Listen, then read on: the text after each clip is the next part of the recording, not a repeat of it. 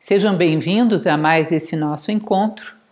Hoje eu vou trazer para vocês um tema que é uma esperança por dia. E antes de começarmos, evidentemente, eu gostaria de explicar esse tema. Recentemente eu tive contato com o trabalho da doutora Ana Cláudia Quintana Arantes, dois trabalhos que são a Casa Paliativa e a Casa do Cuidar. E esse trabalho, tive a oportunidade de fazer um encontro lá, fazer uma palestra, foi uma experiência maravilhosa. E o lema deles é Uma Esperança por Dia. E eu achei um lema fantástico e falei: vou fazer uma palestra sobre isso. Fantástico e com muitas possibilidades para a gente refletir.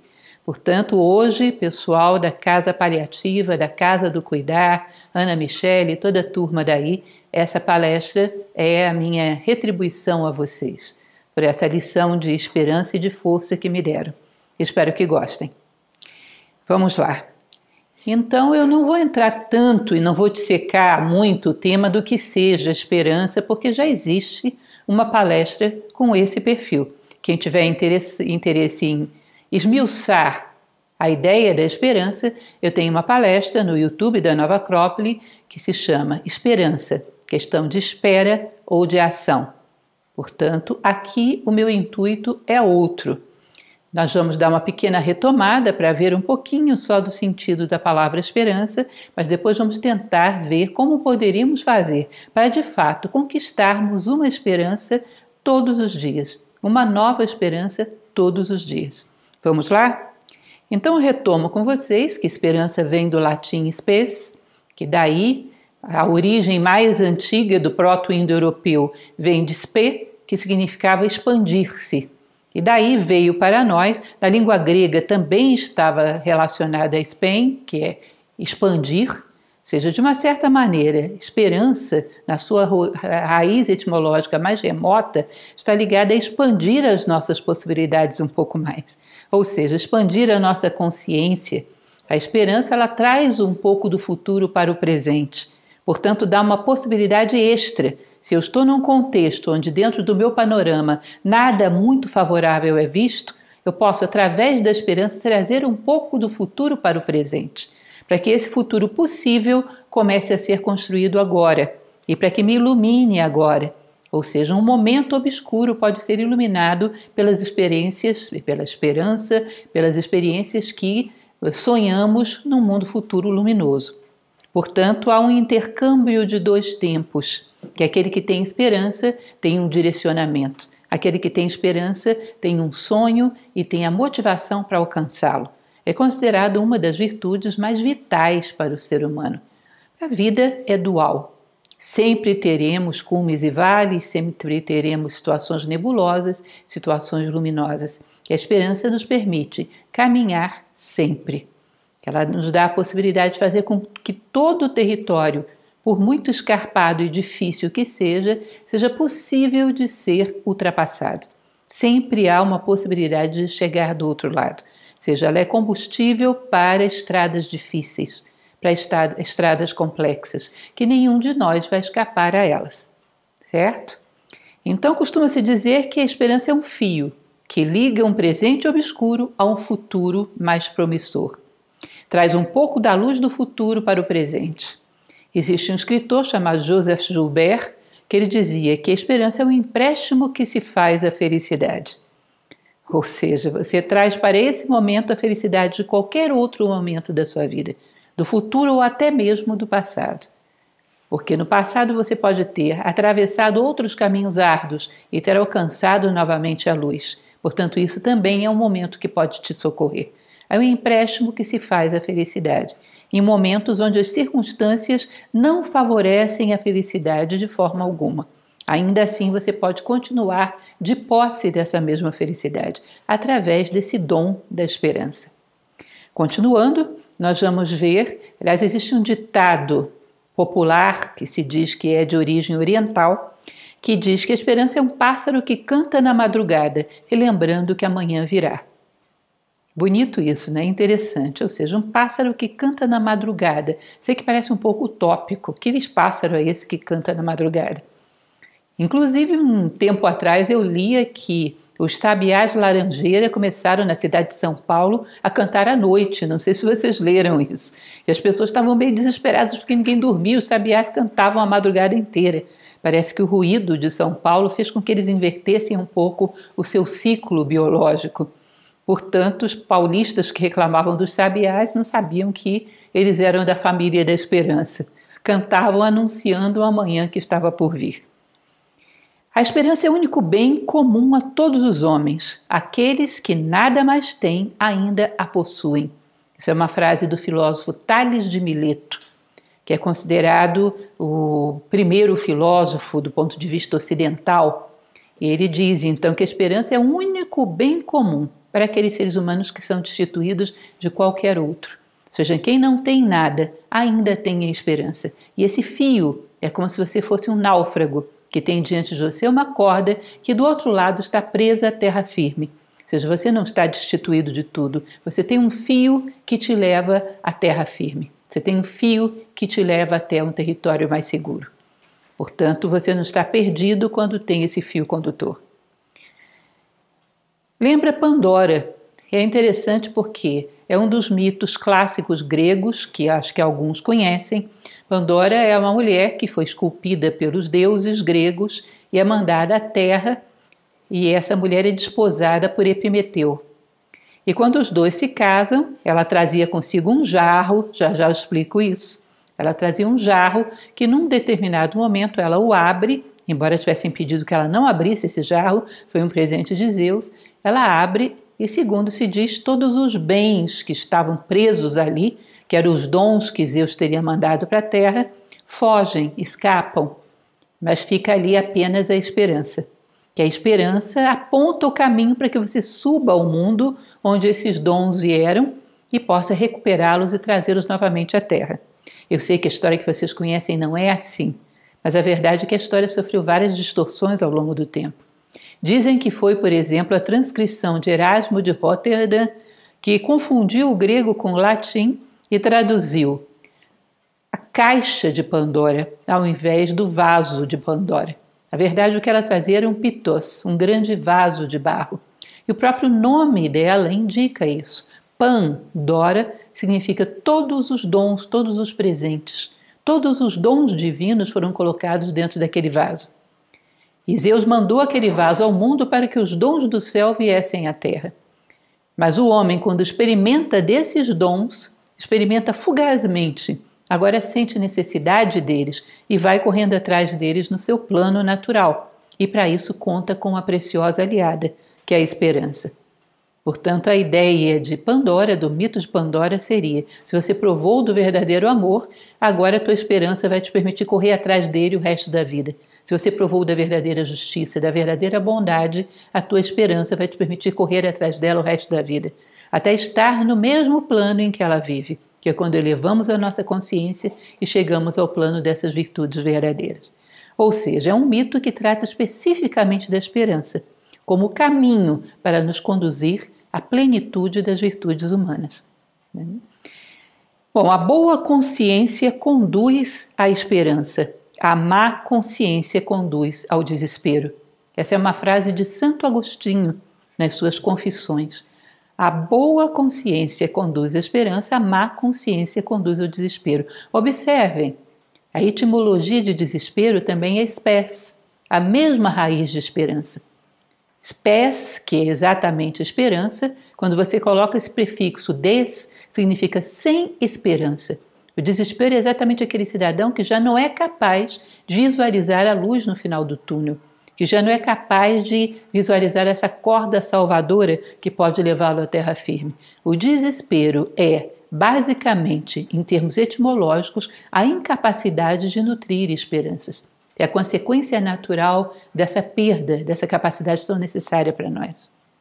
Continuando, Existe uma quadrinha popular, não é bem uma quadrinha, um verso popular com algumas estrofes que fala sobre algo que eu acho muito interessante os nomes dos dias da semana e faz um jogo de palavras entre esses nomes e uma razão para você estar esperançoso.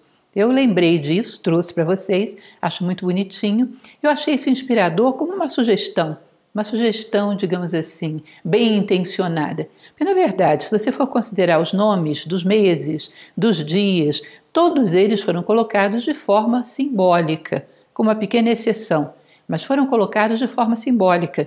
Ou seja, quando você fala de lunes no espanhol, você está se referindo à lua, tem algum simbolismo na lua. Não é essa lua que está brilhando aí no céu.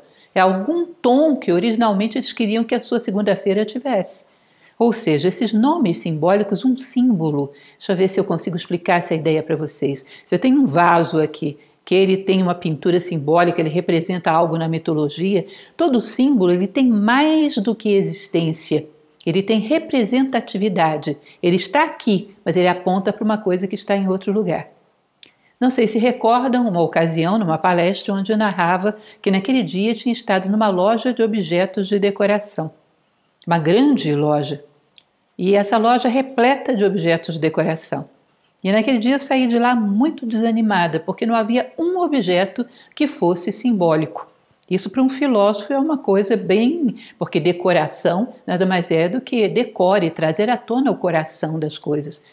Então tinha vasos de murano retorcidos de várias cores, mas aquilo ali não representava absolutamente nada.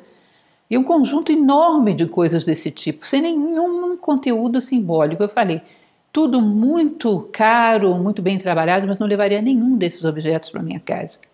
Originalmente, a ideia da decoração era você ter estrategicamente colocado objetos que remetessem você para outro lugar, que fossem passaportes, ainda que fosse aquele quadro que é, relembra os seus antepassados, ou aquele relógio que foi da sua avó, alguma coisinha num canto, no outro, aquela imagem que relembra alguém que você admira muito, algum detalhe mitológico, algum detalhe simbólico. Decoração, a princípio, era trazer o coração das coisas, revelar o coração das coisas. Portanto, o simbólico sempre foi muito importante.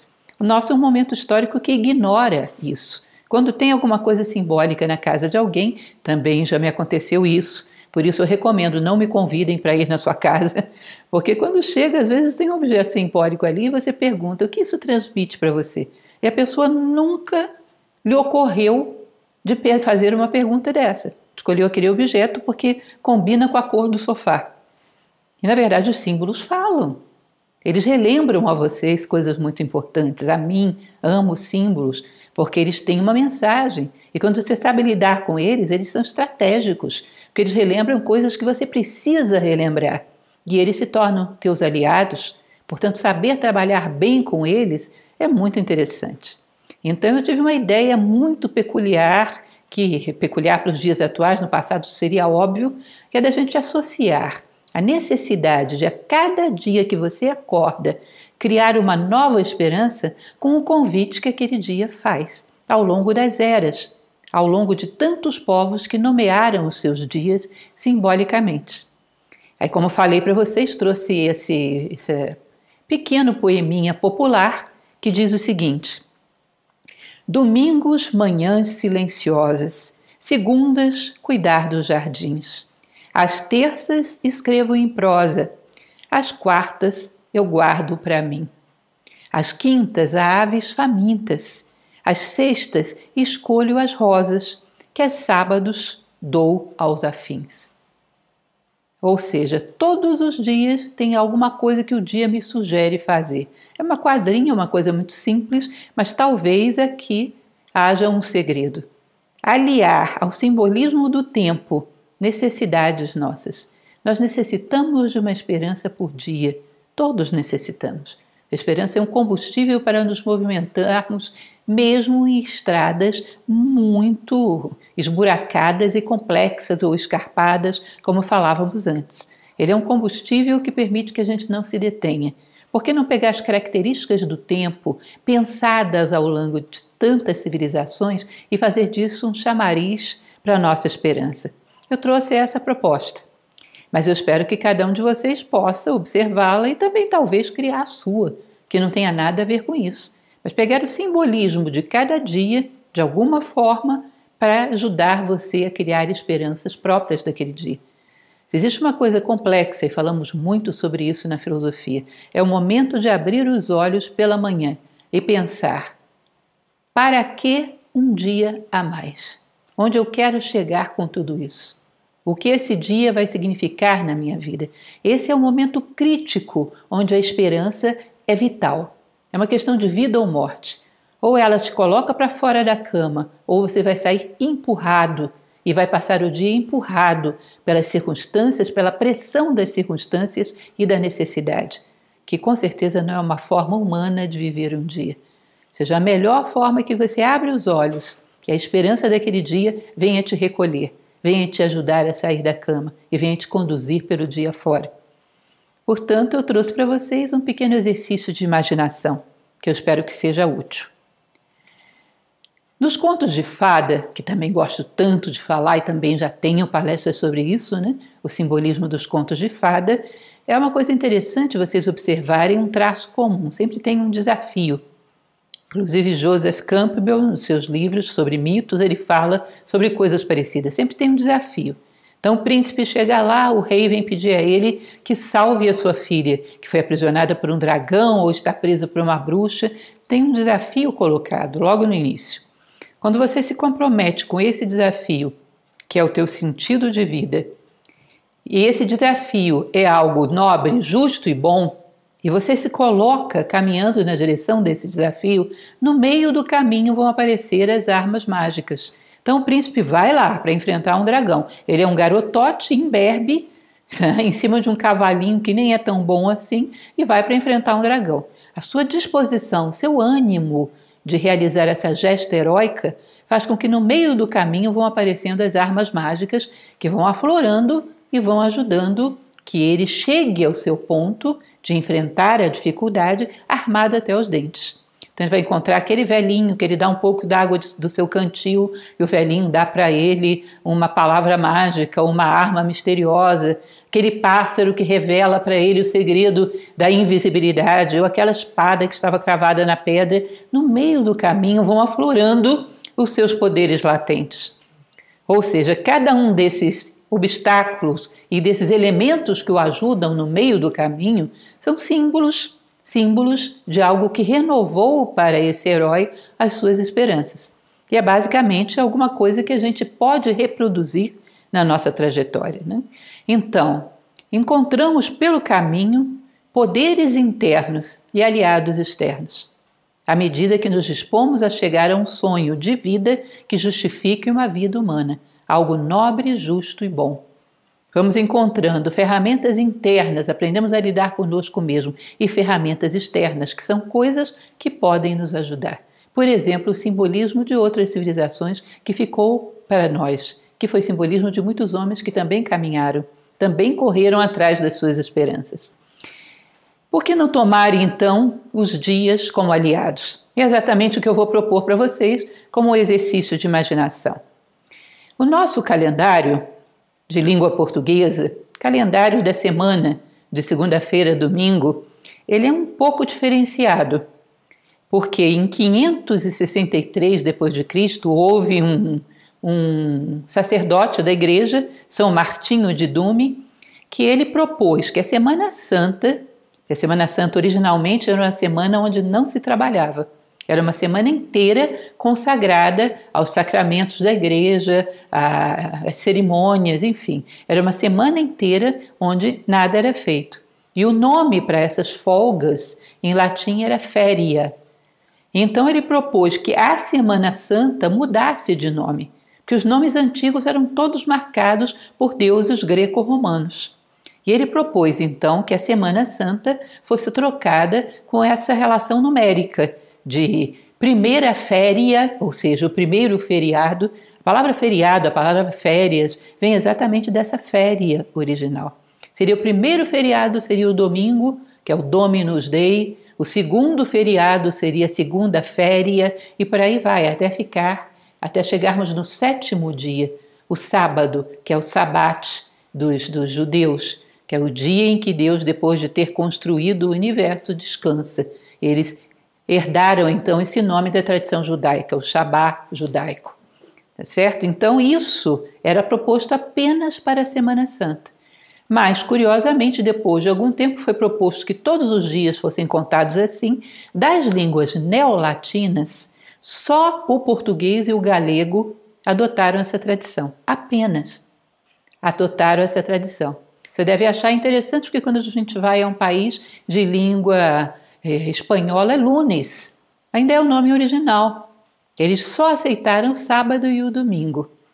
Mas de segunda a sexta são os nomes originais. Lunes é voltado para a lua, assim como o que? Monday, que também é moon, é a lua.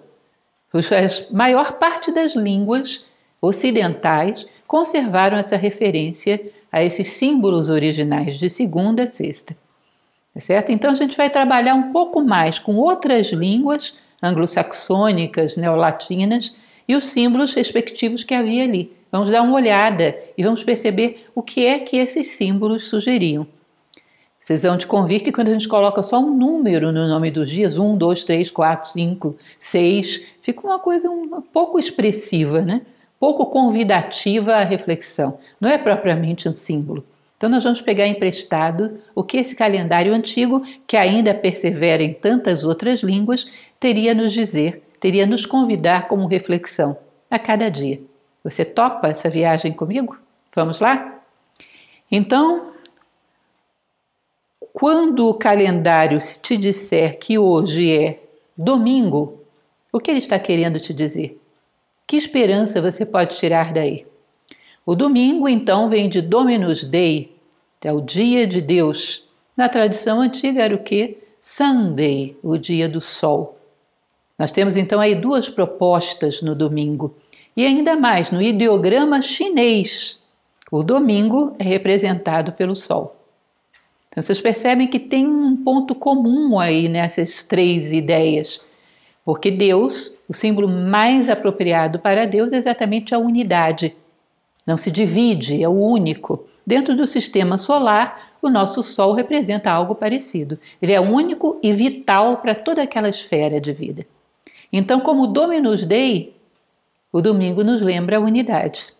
Se você quer ter uma boa esperança para o domingo, que tal você pensar em conquistar um grau maior de empatia, de união com as pessoas à nossa volta, de pensar um pouco mais e ampliar a nossa noção de família, pensar um pouco mais em incluir a dor da humanidade, da humanidade como um todo, na medida das nossas possibilidades, como problema nosso.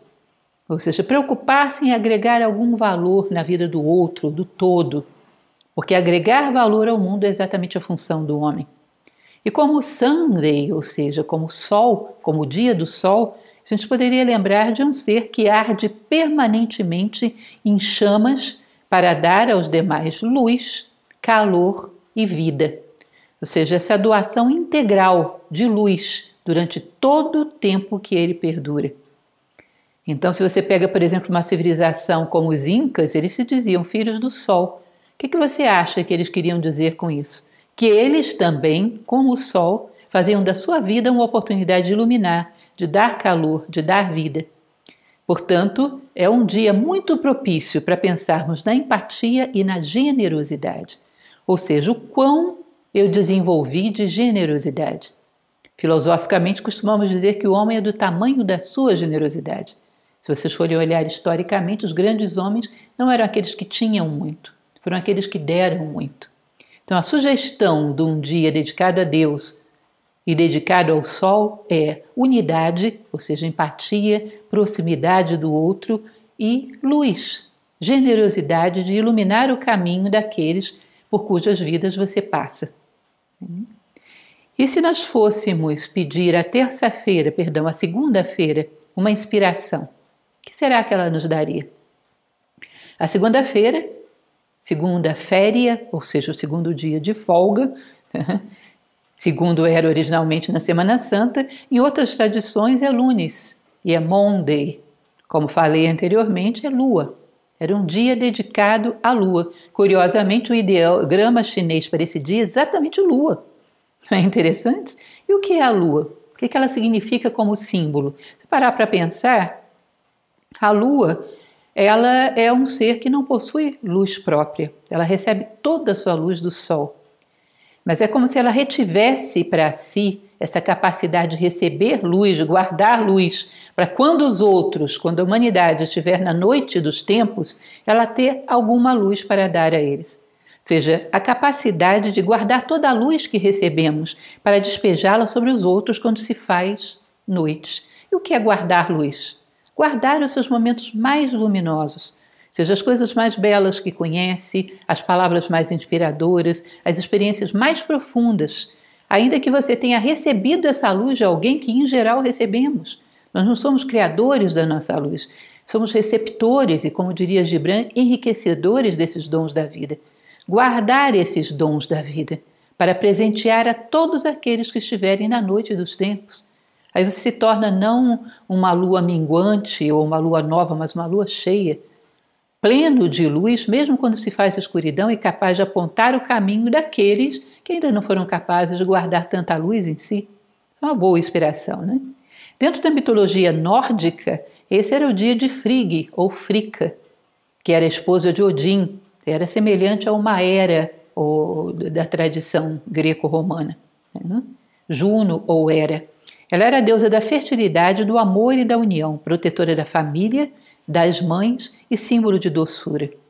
Portanto, uma mãe um símbolo de doçura também é aquela que gera e acalenta a vida, ou seja, é capaz de gerar e acalentar e dar vida às esperanças alheias. Ou seja, parece que segunda-feira, tanto sobre o aspecto da lua, quanto para o aspecto de Frica, quanto o aspecto do ideograma chinês, é um dia para você se preocupar em acalentar as esperanças dos outros e em doar aquilo que você tem de melhor quando se faz maior escuridão que você seja um referencial.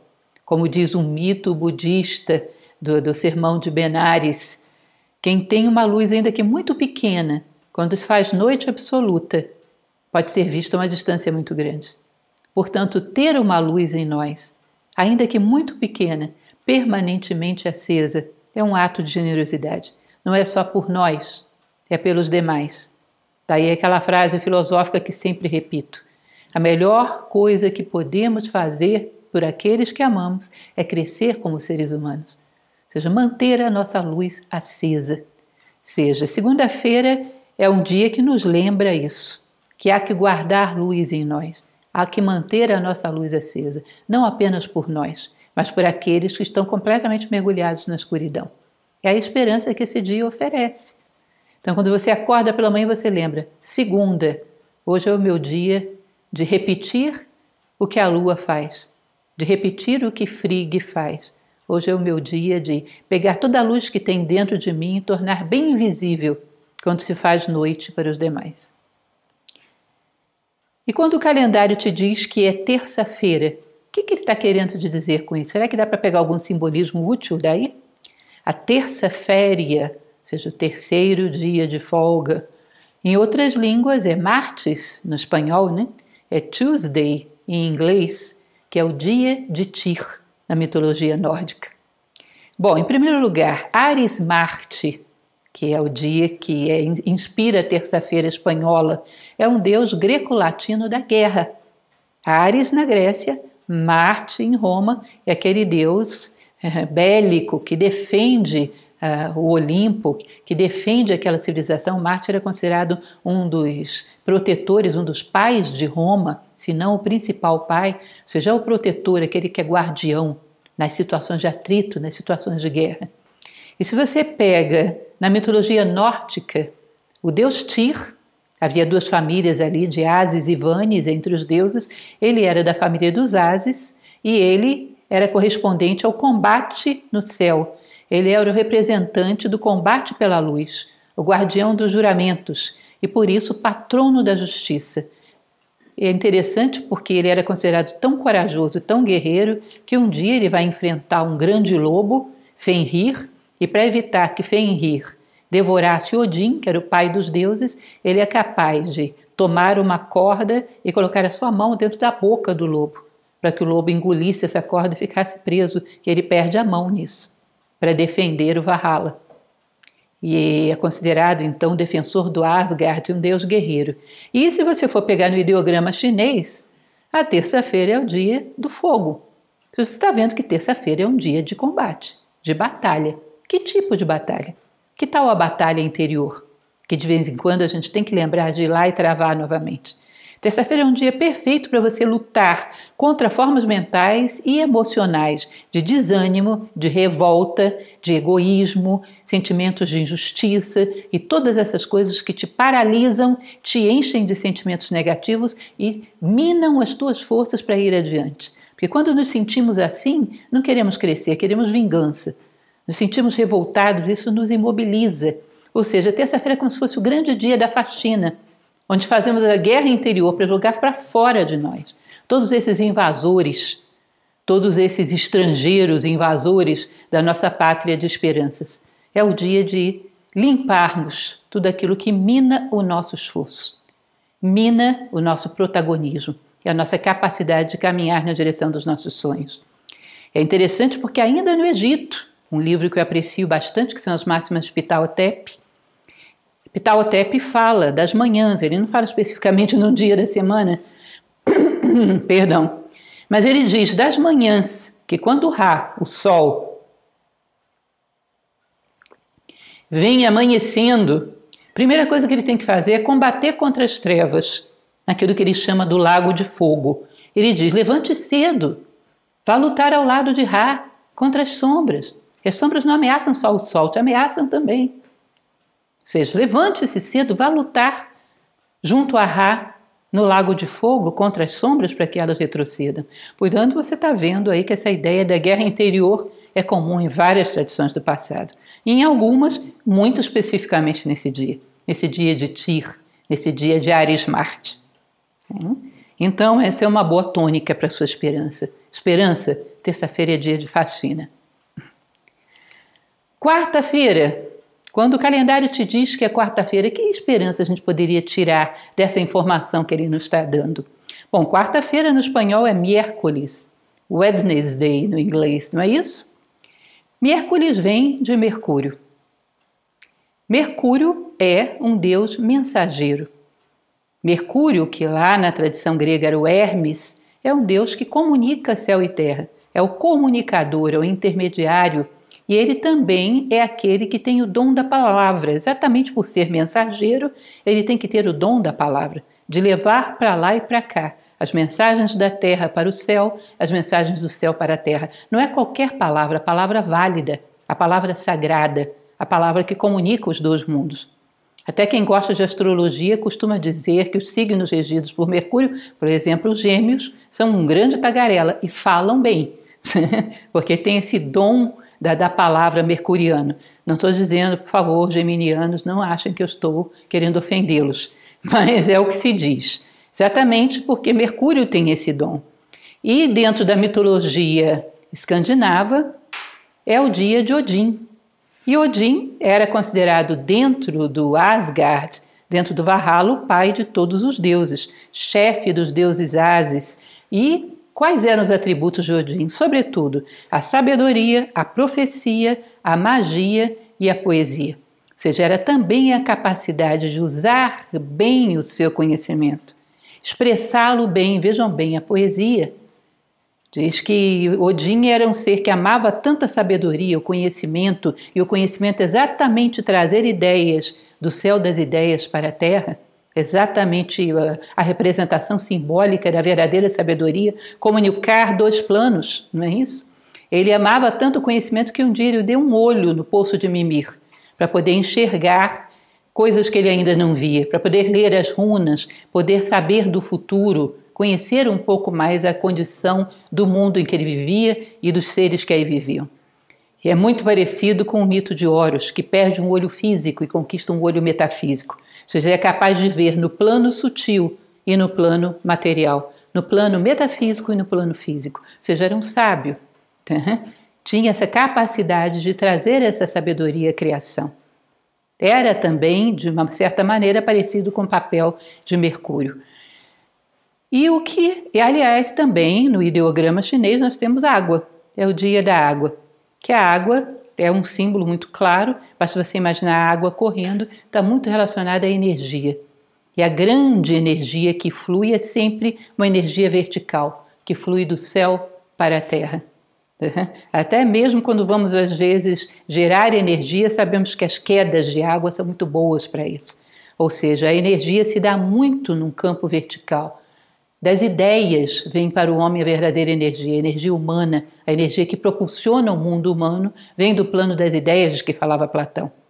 Então, é o dia da água, é o dia de Odin, é o dia de Mercúrio. O que, que isso poderia nos inspirar? Essa ideia da palavra bem colocada, a palavra que comunica dois mundos, que traz verdades profundas e não apenas quantidade de informações, mas coisas profundas, que comunica aquilo que os gregos chamavam de eros logos, a palavra sagrada. Então, esse é um dia de saber se comunicar, de falar palavras com sabedoria, de falar aquelas palavras que trazem alguma diferença ao mundo, que aportam algum fôlego àqueles que estão por aí tentando caminhar e que às vezes precisam só daquele empurrãozinho.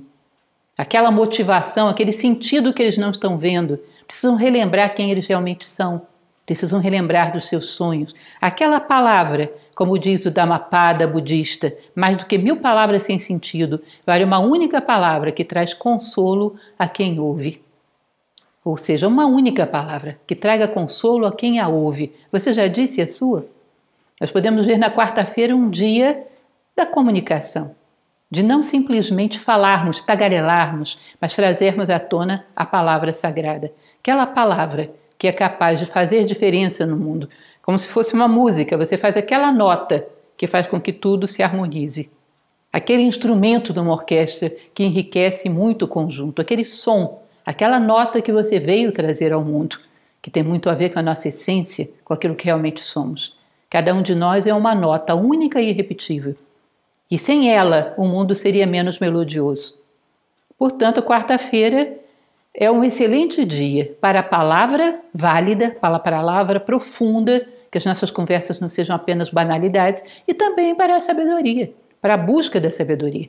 Portanto, uma excelente proposta para estimular as suas esperanças na quarta-feira, além da palavra correta, é aprender uma coisa nova procurar observar o teu dia e aprender algo que te aproxime um pouquinho da sabedoria, que te permita viver um pouco melhor.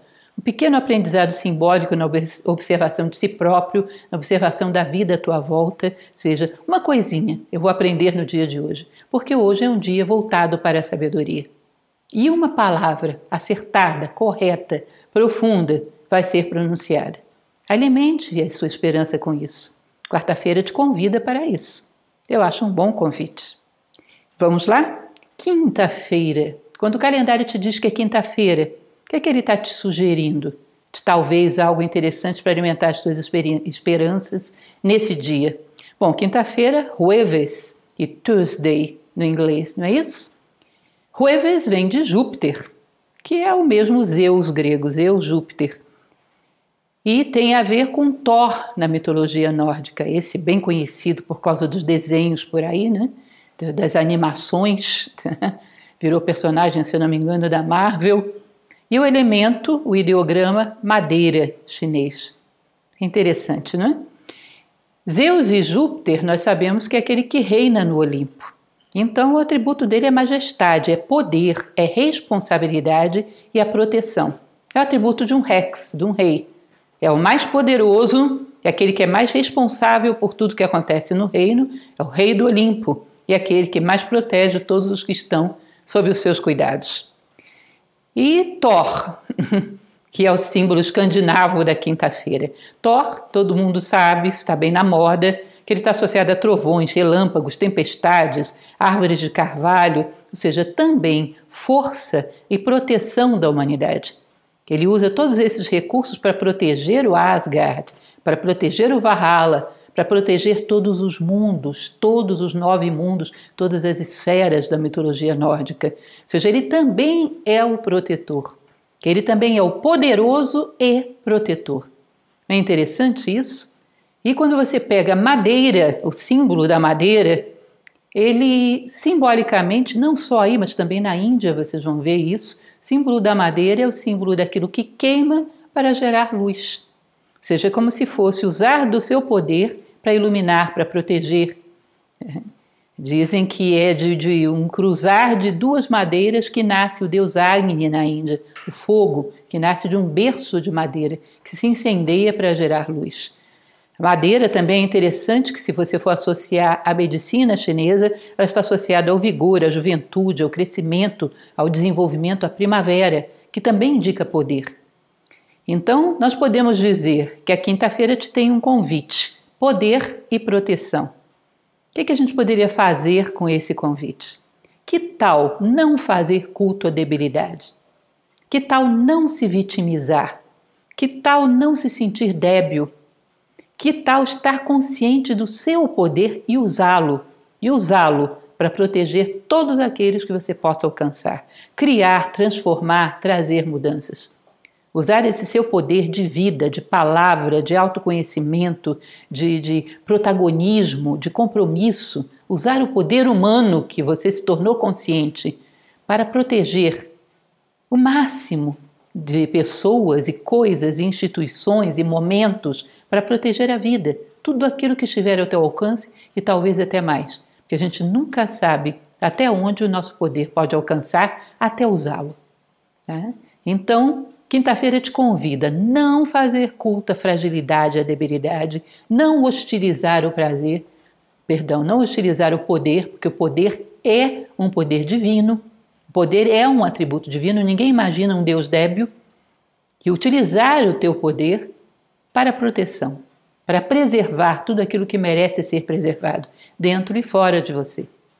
Esse é um excelente convite que está intrínseco dentro da quinta-feira. Como eu falei para vocês, isso é uma sugestão. Eu quero pegar outra coisa, quero fazer outra convenção. Contanto que essa tua convenção simbólica esteja associada a valores que possam te fazer te arremessar para fora da cama e continuar crescendo, eu acho bem. Eu gosto dessa porque muitas civilizações trabalharam com esses símbolos que estamos falando de toda a civilização grega, romana e também nórdica. Bom, aí houve homens que tomaram isso como símbolos e parece que funcionou. E, sobretudo no mundo greco-romano, a herança civilizatória que eles nos deixaram é grandiosa. A mitologia nórdica também é maravilhosa, ou seja, funcionou para muitos homens, então eu acho interessante. Honestamente, eu gostaria que a gente pudesse revertir esses conceitos antigos com nomes modernos, que ficassem mais fáceis para nós seja, revestir o poder, a comunicação, cada um deles a empatia, com imagens, com símbolos que fossem mais atuais, mas a gente não tem. A verdade é que a nossa civilização que constrói aviões a jato, que constrói naves que vão à lua e até mais longe, ela é muito ruim para construir símbolos próprios. Então, símbolos emprestados que funcionaram bem. Eu gosto de trabalhar com isso porque, para mim, me sugere alguém já testou, alguém já experimentou e deu certo mas você é livre para criar os seus próprios símbolos. Isso é apenas uma sugestão. Né? E a sexta-feira? Quando o calendário te diz hoje é sexta-feira, além de estar pertinho do final de semana, né, como tem a musiquinha, hoje é sexta-feira, mas tem algo mais de simbólico por trás disso. Sexta-feira é viernes, vem de Vênus, a deusa do amor. É Friday, que vem de Freia, a deusa nórdica de quê? Do amor e da beleza. Vênus, que é Afrodite, é a deusa greco-romana do amor e da beleza. Interessante, né? Ambas estão associadas a amor, a beleza, a fertilidade. Tanto Vênus quanto Freia, as duas donas da sexta-feira. Né? Dentro da, dos ideogramas chineses é o dia do metal. Metal ele tem uma característica simbólica muito interessante, né? Ele foi retirado da terra, é uma energia refinada, retirada da terra e lapidada pelo fogo. Ou seja, você tira ali o minério da terra, trabalha com fogo, refina e isso é um metal. É como se você extraísse de dentro de você os teus poderes internos, a tua vida interior, trabalhasse com o fogo das ideias, com o fogo da espiritualidade, com o fogo dos valores e tivesse aí um elemento resistente e sólido da tua personalidade, um bom sedimento para a tua esperança. Tá? Então, sexta-feira é um excelente dia para quê? Para embelezar, para deixar transparecer a beleza que há em nós, em todas as nossas expressões, para extrair esse metal de dentro da natureza, da natureza interior, da natureza humana, trabalhá-lo sólido, trazê-lo à tona na sua maior beleza. É um dia para procurar a beleza em todas as coisas. O amor e a beleza andam juntos. Então, esse é um dia para você correr atrás de gerar e de perpetuar o que você e outros homens fizeram de belo. Um belo ato de justiça, um belo ato de fraternidade, um belo ato de amor. É muito importante que os homens lembrem que a natureza humana sabe ser bela, que a natureza humana não é só abismo. Isso devolve a esperança no ser humano. Portanto, é um excelente dia para você embelezar o mundo, não apenas no plano físico, mas no plano metafísico, no plano das ideias, através da beleza da alma humana em todas as suas expressões, gerando você mesmo ou enaltecendo aquelas que vierem ao teu conhecimento, fazendo com que aquele que tem um ato belo possa saber que ele foi visto e que isso fez diferença para você. Existe uma frase muito bonita duas frases, ambas de origem chinesa. Uma delas, que se atribui a Confúcio, que ele diz o seguinte: Por que compro arroz e flores? Compro arroz para viver e flores para ter pelo que viver. E um outro provérbio chinês, que também é bastante conhecido, diz: Se tiveres dois pães, vende um e compra um lírio. Percebe? que não é só alimentar o corpo com pão, você precisa do lírio, você precisa de ética, você precisa de estética, você precisa de metafísica. Isso são a fome e a sede da alma. Você não pode deixá-la morrer de inanição. Nós necessitamos de beleza. Beleza nos dá autoconfiança. Necessitamos acreditar que somos capazes de uma vida bela, de um ato belo, de algo que embeleze a vida das pessoas à nossa volta. Isso faz parte da sede da nossa alma. É, portanto, esse é o convite da sexta-feira. E quando o calendário te diz que é sábado, o que será que ele está querendo te dizer? No sábado, que vem segundo a, a tradição canônica do hebraico Shabbat, judaico, né? O sábado para eles era o dia em que Deus descansa depois de ter trabalhado por seis dias ininterrupto. Esse Shabbat é o dia do descanso que vai da origem ao nosso sábado, que também no espanhol eles saíram um pouco da regra e falam sábado, né? esse sétimo dia do descanso. Embora para a tradição cristã o dia sagrado realmente seja o primeiro, que é o domingo, foi conservada essa ideia, essa tradição. E no inglês é o Saturday. Saturday é o dia de quem? De Saturno. Quem era Saturno na Grécia? Cronos. Na tradição nórdica, o sábado era dedicado a quem? Às Nornas. As Nornas eram uma jovem, uma mulher madura, uma mãe e uma anciã, chamada Urd, Verdandi e Skuld. Essas três tratavam do passado, do presente e do futuro. Ou seja, elas estavam dedicadas ao tempo. Elas fiavam perto de uma das raízes do Yggdrasil, que era a árvore que comunicava os três mundos. Também na mitologia greco-romana há personagens muito parecidos com esses, que eram as parcas e as moiras. Vejam só, tanto Saturno quanto Cronos, quanto as Nornas, as parcas e as moiras estão falando de quê? Estão falando do tempo. Portanto, será que o sábado te sugere o quê? Cronos é exatamente o tempo, né? Cronológico, cronologia. O que, que o sábado está te sugerindo? Trabalhar com o tempo. Pensar o tempo como profundidade e não extensão. Durante um dia dá para fazer uma infinidade de coisas que fazem diferença para o mundo e para você mesmo. Diziam as antigas tradições que uma vida humana dá para levar um homem da absoluta ignorância à absoluta sabedoria. Como? Se você tivesse anos de 365 dias, dentro do nosso calendário, evidentemente, meses de 30 dias, dias de 24 horas e horas de 60 minutos. Quantas horas tem o seu dia? Quantos minutos tem as suas horas? Você percebe que são pouquíssimos, que a gente aprofunda, que a gente usa para fazer diferença para nós e para os demais. Maior parte da nossa vida, do nosso tempo, é jogado no buraco negro da inconsciência. Dizem, inclusive, as tradições filosóficas clássicas que se você aspira a vencer a morte, morte é sinônimo de inconsciência. Primeira coisa que você teria que fazer é vencer a, a inconsciência dentro da vida, para depois vencê-la após a vida. E nós passamos a maior parte do tempo inconscientes.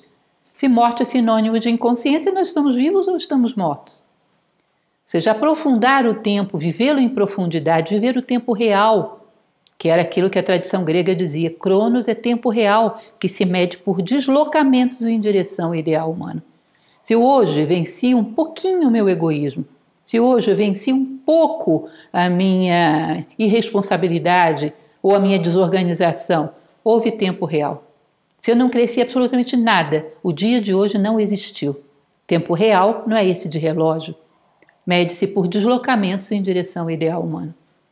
Então, sábado é um dia para você pensar: que valor eu tenho acrescentado ao mundo através do meu tempo? Quanto do meu tempo é realmente meu?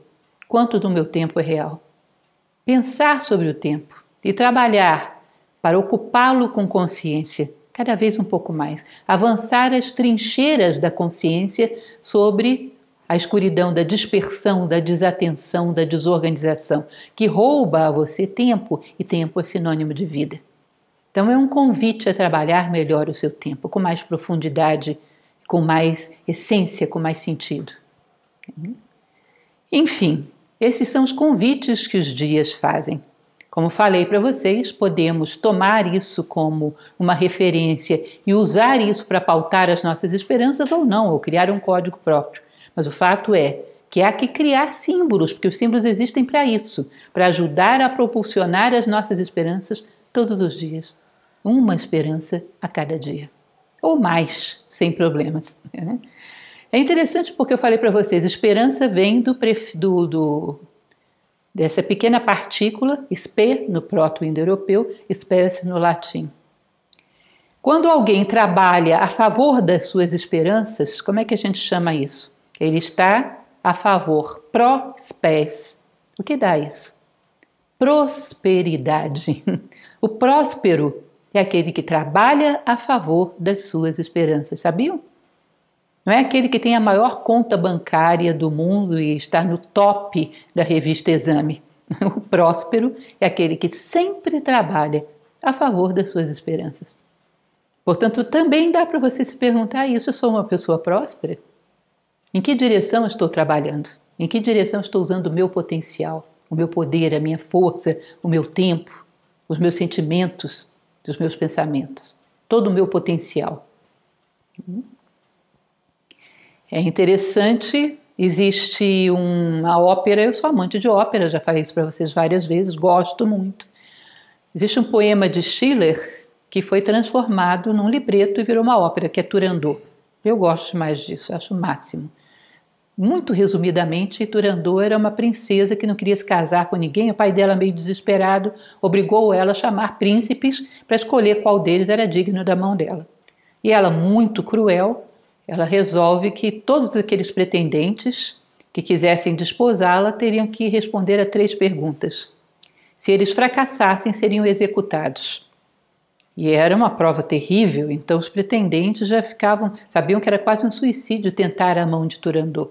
Mas como ela era tão bela e tão poderosa, alguns se aventuravam. E houve então um príncipe chamado Calaf, apaixonadíssimo por ela, ousa tentar. E ele consegue responder as suas três perguntas.